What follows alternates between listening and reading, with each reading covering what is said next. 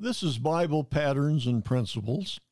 My name is Dan R. Crouch, and I believe the most important decision in your life is to accept Jesus Christ as your Lord and Savior.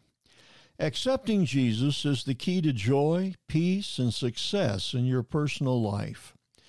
I am here to show you the way you can find true relationship with God through Jesus. Let's look at our principle for today.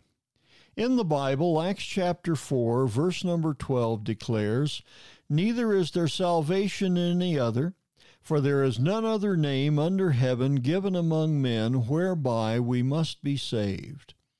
The first thing we ought to look at is a definition of the word salvation.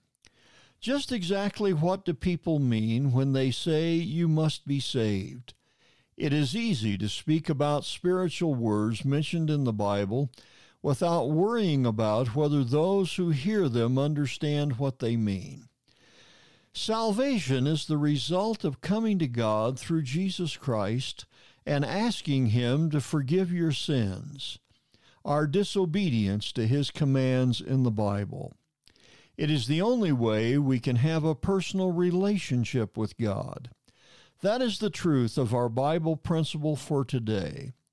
Although there are many people who, like the Pharisees in Acts chapter 4, try to ignore the Bible teachings concerning Jesus, the Bible is very specific in teaching that through Jesus is the only way we can have relationship with God.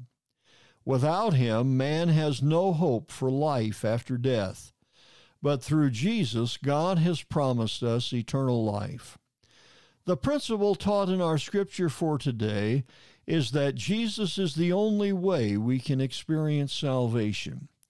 God has given us no other name by which we can be saved but by calling on the name of Jesus, who was crucified for our sins.